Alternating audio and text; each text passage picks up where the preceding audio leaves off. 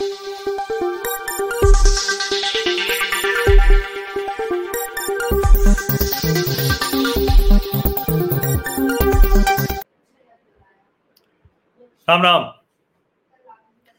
राजनीति बड़ी रोचक हो रही है। अभी इंडिया जो अलायंस है इंडिया अलायंस उसके जो साथी हैं, वो हिंदुओं को गंदा बता रहे हैं, सनातन को खत्म कर देना चाहते हैं। समूल नाश कर देना चाहते हैं। और सब कुछ ये कब हो रहा है? जब इंडिया अलायंस की तीन बैठकें हो चुकी। पटना, बेंगलुरु और अब मुंबई। सबके अपने कष्ट हैं, सबकी अपनी पीड़ाएँ हैं। सबका अपना संघर्ष है। और इसके बीच में उनको नरेंद्र मोदी से लड़ना है। अब इसी बीच में लालू जी से राहुल गांधी मटन बनाना सीख लेते हैं और उसका वीडियो डालते हैं स्टाइल स्टाइल वाला। आप कल्पना कीजिए कि जिन लालू यादव के खिलाफ वो प्रेस क्लब ऑफ़ इंडिया में वो अध्यादेश प्रतीकात्मक तौर पर फाड़ने पहुँच गए थे, उन्हीं लालू यादव से आज वो राजनीति के गुर ज्ञान सीख रहे हैं। तो ये सब कुछ हो रहा है। लेकिन कई बार थोड़ा ठहरना चाहिए और ठहर के पाँच साल, दस साल, बीस साल, चालीस साल, पचास साल, पीछे के राजनीतिक घटनाक्रमों को देखना चाहिए। इससे आसानी क्या होती है? इससे बहुत सी चीज़ें आज के संदर्भ में समझ में आती है। दो चीज़ें होती हैं। एक तो ये कि जो पीछे हुआ है, वो दोबारा होगा, ऐसा नहीं है। लेकिन उसी तरह के मॉडल पर, उसी तरह की ट्रिक पर, उसी तरह के स्ट्रेटेजी पर, रणनीति पर कोई काम कर रहा है तो कितनी सफल होगी ये भी समझ में आ जाता है। अभी मैं आज आपको एक ऐसी बात याद दिलाने जा रहा हूँ, एक दशक पहले इसकी, जो सुशील मोदी ने कोशिश की थी। एक बड़ा सपना सुशील मोदी पाले हुए थे, बहुत बड़ा सपना। एक दशक पहले उन्होंने वो कोशिश की, पूरी तरह से असफल हुए। आज वो कहाँ हैं, कितने किनारे भारतीय जनता पार्टी में ही हैं, ये कोई कहने की बात तो है नहीं। हर कोई जानता है। और जिसको हम हम्म। कहते हैं ना कि राजनीति में आप आज जो कर रहे हैं उसके 10-20 साल बाद उसका परिणाम कैसे होगा वो समझ में आता है। तो सुशील मोदी तो असफल हो गए।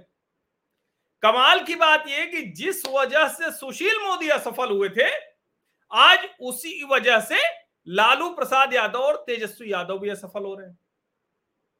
और तब भी उस बड़ी वजह के बीच में एक मध्यस्थ वाली वजह थी नीतीश कुमार की।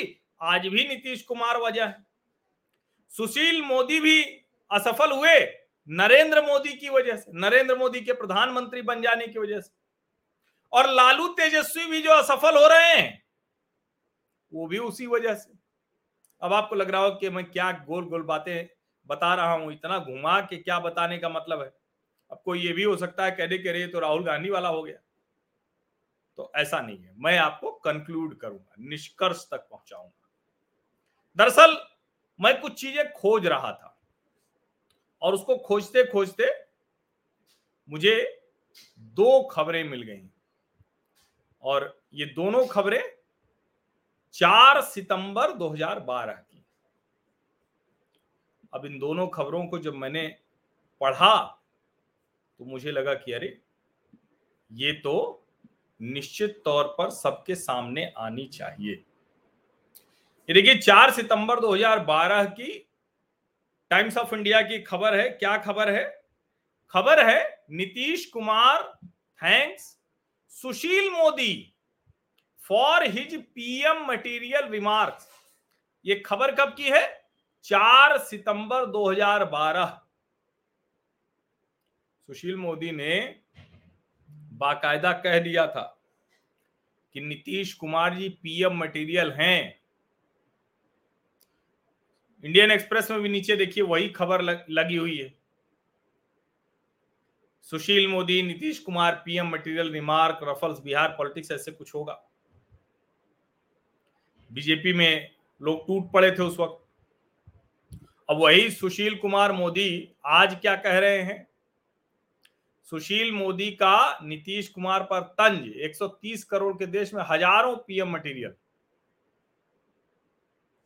ये आज वो यानी 2022 पिछले साल कह रहे थे। लेकिन एक दशक पहले क्या कह रहे थे? कि प्रधानमंत्री पद के योग्य हैं सुशील नीतीश कुमार। क्यों कह रहे थे वो ऐसा? और इसका लालू प्रसाद यादव और तेजस्वी यादव से क्या जुड़ना है? और नरेंद्र मोदी से क्या जुड़ना है? दरअसल नरेंद्र मोदी तब गुजरात के मुख्यमंत्री थे। और सुशील मोदी जैसे नेता वो अपने आप को नरेंद्र मोदी से बड़ा नेता समझते थे। छोटा नेता नहीं समझते थे। ये अलग बात है कि कभी भी नीतीश कुमार के कद के आगे सुशील मोदी का कद बना नहीं। सुशील मोदी ने उसको स्वीकार कर लिया। उनको लगा दिल्ली में बैठे हुए जो उनकी पार्टी के बड़े बड़े नेता हैं, अटल अडवाणी हो या फिर अरुण जेटली हो ये सब लोग नीतीश कुमार को ज़्यादा पसंद करते हैं। ज़्यादा स्वीकार्य है नीतीश कुमार। तो उन्होंने एक तरीका निकाल लिया कि भाई हम नीतीश जी के डेपुटी हैं। तो वो भारतीय जनता पार्टी के नेता के बजाय नीतीश जी के डेपुटी के तौर पर अपने आप को स्थापित कर ले गए। जलवा उनका यह था कि नीतीश जी को लगता था कि बीजेपी में हमारा एक आदमी है और बीजेपी को लगता था कि चलो नीतीश जी को समझाने बुझाने हर तरह से पटाकर अपने साथ रखने वाला एक आदमी है। लेकिन सुशील मोदी के मन में एक दूसरी महत्वाकांक्षा चल रही थी। और वो महत्वाकांक्षा उनकी तभी पूरी होती जब नीतीश कुमार को धक्का देके प्रधानमंत्री की कुर्सी की तरफ़ पहुँचा पाते। 2005 के बाद 2010 में भी नीतीश जी मुख्यमंत्री बन चुके थे। 2014 का चुनाव आ रहा था, एनडीए में सबसे बड़ी पार्टी बीजेपी थी, लेकिन बीजेपी के नेता के तौर पर वो चाह रहे थे कि कोई ऐसा कैंडिडेट आ जाए जो उनका भला कर दे। और उनको पता था कि नरेंद्र मोदी तो उनका भला करेंगे नहीं उनको बिहार की राजनीति से आउट हो जाना पड़ेगा। तो क्या करें? तो उन्होंने प्रधानमंत्री पद के लिए नीतीश कुमार को दावेदार बता दिया। आज वो भले जो कुछ भी कह रहे हैं, लेकिन तब वो प्रधानमंत्री देखते थे नीतीश कुमार में 2012 में, सितंबर 2012 में, आज सितंबर 2023 है। अब नरेंद्र मोदी के आगे सुशील मोदी हार गए, असफल हो गए, उनका पर सारा प्लान ध्वस्त हो गया और उनका ही क्या नीतीश कुमार का भी ध्वस्त हो गया। नीतीश कुमार चले तो गए, एक समय लगा विपक्षी गठजोड़ के साथी बनेंगे, अलग से सब कुछ कर पाएँगे, लेकिन कुछ कर नहीं पाए, लौट के बुद्धू घर को आए, गए लालू जी के साथ, पंद्रह में जीते, फिर सत्रह में वापस आ गए। लेकिन नरेंद्र मोदी तो अब तक बहुत ताकतवर हो गए थे। इतने ताकतवर हो गए थे कि अब सुशील मोदी जैसियों की कोई हैसियत ही नहीं रह गई थी। राजनीतिक तौर पर नरेंद्र मोदी के सामने सुशील मोदी शून्य थे, नीतीश कुमार लाख कोशिश करके भी नरेंद्र मोदी के सामने कहीं खड़े नहीं होते थे। चौदह बीत जाने के बाद। और उसके बाद उन्नीस भी बीत गया। अब सत्रह में वापस आए, फिर से उसके बाद बीस में भाजपा के साथ सरकार बनाई और फिर वो भाग गए। अब तब तक सुशील मोदी को भारतीय जनता पार्टी ने तय कर लिया था। उनको वहाँ से पहले हटाया गया। बिहार से। उप मुख्यमंत्री पद उनसे छीना गया और उनको राज्यसभा दे दी गई। आइए यहाँ जो करना हो करिए, अखबारों में लेख लिखिए, कुछ बताइए, कुछ भी करिए, जो करना हो आप करिए। तो नीतीश कुमार का एक बड़ा तार टूट गया। भाजपा में नीतीश का आदमी नहीं रह गया। अब जो लोग थे, वो सब केंद्रीय नेतृत्व तो कहे तो नीतीश जी पर वो चढ़ दौड़ते थे और केंद्रीय नेतृत्व तो कहे तो नीतीश जी की बड़ाई करें। पूरे समय वो नीतीश जी को एकदम जिसको कहें कि कॉर्नर किए रहे। ठीक ऐसी ही महत्वाकांक्षा, ऐसी ही इच्छा जागी किसकी? लालू प्रसाद यादव किसके लिए? अपने लिए नहीं, क्योंकि वो तो अब दोषी हैं, सजा याफ्ता व्यक्ति है, मटन वटन बना रहे हैं, बड़े आदमी हैं। भैया, सामान्य व्यक्ति हो तो जेल में उसका सब कुछ कट जाए, लेकिन वो बड़े आदमी, बड़े नेता हैं। तो उनका बटन वटन घर पे बनता है, बढ़िया, शानदार, लेविश मतलब वो कोई दिक्कत नहीं, उतना पैसा तो उसी पैसा वैसा के चक्कर में ही तो जेल गए, भ्रष्टाचार के मामले में तो जेल गए हैं। अब लालू जी के मन में आया कि भाई हमारा जो बेटा है, अब उनके दोनों बेटों में झगड़ा बहुत होता था, लेकिन उन्होंने समझाया तेज प्रताप को कि देखो, तुम इस योग्य नहीं हो, तुमको मंत्री बनाए रख रहे हैं, ये क्या कम है? तो कुल मिला के परिवार सहमत हुआ और तेजस्वी पर ही सहमत हुआ। ठीक भी है, तेजस्वी नेता के तौर पर बढ़िया नेता दिखते हैं। तेजस्वी को उप मुख्यमंत्री से मुख्यमंत्री बनाना था। लेकिन अभी तो उप मुख्यमंत्री की भी कुर्सी नहीं मिल रही थी। क्यों नहीं मिल रही थी? बड़ी सीधी सी बात थी। भाई, कैसे मिलेगी उप मुख्यमंत्री की कुर्सी? मुख्यमंत्री नीतीश जी हैं और हमेशा उप मुख्यमंत्री उनके साथ भाजपा का है। बीच में करीब डेढ़ साल, पौने दो साल के लिए वो 2015 से 17 में हो गए थे तेजस्वी। अब उसके लिए एक रास्ता नीतीश जी ने खोज लालू जी ने खोजा। वो रास्ता क्या था? वो रास्ता उन्होंने तैयार किया कि भाई देखिए नीतीश जी, हम तो अब प्रधानमंत्री बन नहीं सकते। हमारे ऊपर दाग लगा हुआ है, हम दागी हैं, हम तो झेल रहे हैं, हम तो जेल रहे हैं, बड़ी मुश्किल से जमानत है, हेल्थ ग्राउंड पे है, लेकिन फिर भी हम घूम टहल रहे हैं। तो आप एक काम कीजिए, आपको प्रधानमंत्री पद का दावेदार हम बनवाएँगे। प्रधानमंत्री न बने तो डेप्यूटी पीएम तो पक्का ही है। कब तक आप सीएम सीएम बने रहिएगा? 2000 एक तरह से कहें तो लगभग लगभग दो दशक आपको होने जा रहे हैं। नीतीश जी को भी ये बात समझ में आ गई। अब चूँकि लालू जी के नाम पर सारे लोग इकट्ठा ना होते, अगर लालू जाते और अरविंद केजरीवाल को इकट्ठा करने की कोशिश करते तो सीधे शायद न होते। आज जो अरविंद केजरीवाल लालू जी को सबसे बड़ा नेता मान रहे हैं, नतमस्तक हैं, उस समय नहीं कर सकते थे। संभव नहीं था। अब ऐसे में नीतीश कुमार एक नेता थे। कम से कम उनके ऊपर परिवारवाद का आरोप नहीं है। उनके ऊपर कोई भ्रष्टाचार का सीधे आरोप नहीं है। तो वो एक ऐसी स्थिति में थे और सबसे जो बड़ी बात थी कि भाई उस समय वो लड़के आए थे, निकल के आए थे तो बड़ा अच्छा हो जाता। ये बात समझ में आ गई नीतीश जी को। नीतीश जी को दिख रहा था कि अभी तक हम भाजपा की कृपा पे मुख्यमंत्री थे, अब लालू जी की कृपा पे बन सकते हैं। पार्टियाँ दो ही हैं। बिहार में दो मज़बूत पार्टियाँ हैं। अब तीन पार्टियाँ नहीं है मज़बूत। पहले जैसे कहा जाता था ना कि दो मज़बूत पार्टियाँ जिसे एक तरफ़ हो जाए। अब तीन नहीं है, अब दो ही हैं। एक है लालू जी की पार्टी, राष्ट्रीय जनता दल। एक है भारतीय जनता पार्टी, जिसके नेता है नरेंद्र मोदी। अब नीतीश जी को यह बात समझ में आई और भारतीय जनता पार्टी भी उनको लगा कि आज नहीं तो कल आक्रामक हो जाएगी। तो नीतीश जी ने लालू जी का प्रस्ताव स्वीकार कर अब सोचिए, एक दशक पहले सुशील मोदी जैसे असफल हुए थे, नरेंद्र मोदी की वजह से, अब लालू जी भी नरेंद्र मोदी की वजह से असफल हो रहे हैं। क्योंकि तब भी नीतीश जी पीएम कैंडिडेट नहीं बन पाए थे, पीएम मटेरियल तो रहे, कैंडिडेट नहीं बन पाए, इस बार भी मटेरियल तो हैं, लेकिन कैंडिडेट नहीं बन पा रहे हैं। प्रधानमंत्री नरेंद्र मोदी के आगे उनकी चल नहीं रही अब ये स्थिति ऐसी हो गई है कि तेजस्वी और Lalu ji video video shoot करा लें, कांग्रेस के हैंडल पर पड़ जाए। लेकिन भैया, राजनीतिक तौर पर तो कुछ रास्ता दिख नहीं रहा है। और अब जहाँ खड़े हो गए मजबूरी में कहना पड़ रहा है कि कोई कुर्सी उर्सी के लिए नहीं है मसला। क्योंकि लालू जी को यह भी लग रहा है, समझदार नेता तो ही है बड़े नेता हैं, प्रभाव है उनका। उनको जो है, ये बहुत अच्छे से पता है कि अगर 2024 में नरेंद्र मोदी जीत गए तो 25 में बिहार में भारतीय जनता पार्टी सत्ता में अकेले आ सकती है। अकेले मतलब उसके साथ जो लोग होंगे। कौन लोग? उसके साथ लोग होंगे, जैसे चिराग पासवान, जैसे उपेंद्र कुशवाहा, जैसे जीतन राम मांझी, इस तरह के लोग होंगे। और जो जिनको कहते हैं ना जो नीतीश कुमार जी के साथ लोग हैं, वो भी बहुत से लोग उधर चले जाएँगे। ये लगभग लगभग तय माना जा रहा है। अब लालू जी और तेजस्वी जी ने सोचा, नीतीश जी को बहुत धकियाया प्रयास किया कि किसी तरह तो नीतीश जी चले जाएँ। उसमें एक ये भी था कि संयोजक बने और बिहार से निकल जाए। बिहार छोड़ दें किसी भी तरह।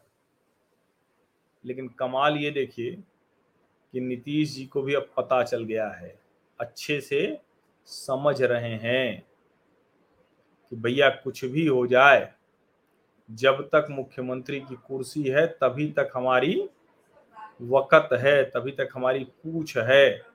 उसके बाद कोई पूछने वाला नहीं है, गाँव घर में कहा जाता है ना, उसके बाद तो कोई न पूछेगा। तो वही कोई न पूछने वाली हाल होने वाली इसीलिए नीतीश कुमार मुख्यमंत्री की कुर्सी छोड़ने पर राज़ी नहीं। और जब वो मुख्यमंत्री की कुर्सी छोड़ने पर राज़ी नहीं हुए तो लालू जी ने कर दिया खेल। लालू जी ने कहा भाई, संयोजक नहीं, हर जगह के कुछ कुछ लोग कोऑर्डिनेशन कमेटी में आएँगे। संयोजक, जो संयोजक के बजाय संयोजन समिति होगी। कोऑर्डिनेटर की बजाय कोऑर्डिनेशन कमेटी होगी। अब नरेंद्र मोदी तो अपनी जगह मजबूती से जमे हुए जब वो प्रधानमंत्री नहीं भी थे तो भी नीतीश टाइप पीएम मटेरियल को नमस्ते कर देते थे। आज वो प्रधानमंत्री हैं, तब तो कोई संभावना ही नहीं बन पा रही है, बल्कि उन सबको आशंका में जीने के लिए अभिशप्त होना पड़ रहा है। एक दशक पहले का घटनाक्रम आज फिर से जस का तस दोहराया जा रहा है। इसीलिए मैं कहता हूँ कि ऐसे समय पर बहुत आवश्यक होता है। जब राजनीति, कुछ घटनाक्रम चल रहे हो तो ध्यान करना चाहिए कि पहले कभी वैसा घटनाक्रम हुआ है क्या? और आज मैं खोज तो कुछ और रहा था। आप लोगों के लिए मैंने सोचा कि आज संडे है तो कुछ संडे स्पेशल करते जैसे खाने वाने में मन करता है ना, कुछ संडे स्पेशल खाया जाए, संडे को चलो घूम के आ जाए तो वैसे मैंने सोचा कि खबरों में कुछ आपको संडे स्पेशल देता हूँ। तो ये आज का संडे स्पेशल है। आपको भी अगर ये स्पेशल लगा तो इसको ज़्यादा से ज़्यादा लोगों तक पहुंचाइए। अधिकाधिक लोगों तक ये बात पहुंचाइए। पहुँचाने के लिए करना क्या है? सबसे पहले तो आप हमारे सामाजिक परिवार के स्थायी सदस्य बने। मैं बार बार कहता हूँ, आर्थिक सहयोग बिल्कुल मैंडेटरी नहीं। ज्वाइन बटन मैंने लगाया ज़रूर है कि कुछ लोगों को आसानी होती है, सिर्फ़ लगाया है सहूलियत के लिए, लेकिन कोई आवश्यक नहीं है। पैसा देना आवश्यक शर्त नहीं है हमारे यूट्यूब चैनल पर। आप लोगों के सहयोग से, ईश्वरीय कृपा से, अपने कर्म से और यूट्यूब जैसे प्लेटफॉर्म से ठीक है, वो चलता रहेगा। बहुत कुछ होगा तो बढ़ाएँगे, नहीं होगा तो हम अकेले अपने रिसोर्स पर जितना करना है, हमारा तो काम हमारे कंटेंट का है तो वो हम करते रहेंगे। लेकिन सब्सक्राइब तो करिए ना भाई। आप लोग सब्सक्राइब नहीं करिएगा, हमारा सामाजिक परिवार बड़ा नहीं होगा तो ये सार्थक, सकारात्मक, राष्ट्रीय विमर्श हम चिल्लाते रहे, कहाँ से पहुंचेगा लाखों करोड़ों लोगों तक? लाखों तक अभी पहुँच रहा है, लेकिन करोड़ों तक पहुँचने की ज़रूरत है। भारत जैसे देश में, और देखिए हमारा जो वर्ग है, वो तो पूरी दुनिया में है ना भाई? करीब करीब सैतालीस करोड़ लोग तो सिर्फ़ भारत में देखते हैं। और हम ठीक है, हम मान लेते हैं कि ठीक है, उसमें बड़ा वर्ग होगा, गाना सुनता होगा, खाना पकाना देखता होगा, और जाने क्या क्या करता होगा बड़े बड़े लोग होंगे। लेकिन राष्ट्रीय विमर्श के लिए उसका दस परसेंट तो मान लीजिए। दस परसेंट नहीं तो पाँच परसेंट मान लीजिए। तो जो ये सैतालीस करोड़ लोग हैं तो कम से कम ढाई करोड़ लोग तो नियमित आइए। इसे आप लक्ष्य समझ लीजिए, आग्रह समझ लीजिए, निवेदन समझ लीजिए। आप जो भी मानिए वही है। तो सब्सक्राइब सबसे पहले करिए। हमारे सामाजिक परिवार के स्थायी सदस्य बनिए। अस्थाई नहीं। अस्थाई मतलब देख के वीडियो चले गए। स्थायी मतलब सब्सक्राइब कर लिया। उसके बाद नोटिफिकेशन वाली घंटी भी दबा दीजिए, जिससे अगला वीडियो जब मैं करूँ तो अपने आप आपको मिल जाए। और लाइक का बटन तो अब तक दबा चुके हैं, नहीं दबाया है तो फिर दबा दीजिए। एट मीडिया हर्षविटी ये मेरी इंटरनेट पर पहचान है। आप एट मीडिया हर्षविटी डालेंगे तो हर सोशल मीडिया जितने मंच है न्यू मीडिया मंच है, वहाँ मैं मिलूँगा। टैग कीजिए, इसको साझा कर दीजिए। अपने व्हाट्सएप समूहों में ये वीडियो भेजिए। आपको लगे कि बहुत बड़ा हो गया है, उसका छोटा हिस्सा काटिए। जितना बड़ा हिस्सा आपको ठीक लगता है, उसको काटिए और काट कर भेजिए। इतना काम आप करिए, बाकी का काम हम करते रहे। मुझे लगता है कि ये वाला विश्लेषण जो है, जो संडे स्पेशल है, आपको भी अवश्य स्पेशल लगेगा। सुशील मोदी, नीतीश कुमार और प्रधानमंत्री नरेंद्र मोदी। एक दशक बाद उसमें लालू यादव और तेजस्वी प्रसाद यादव। लेकिन नरेंद्र मोदी ने और नीतीश कुमार ने तब भी झटका दिया था, आज भी झटका दे रहे हैं। तब सुशील मोदी के अरमान टूटे थे, आज अरमान ध्वस्त हो रहे हैं तेजस्वी और लालू प्रसाद यादव। बहुत बहुत धन्यवाद।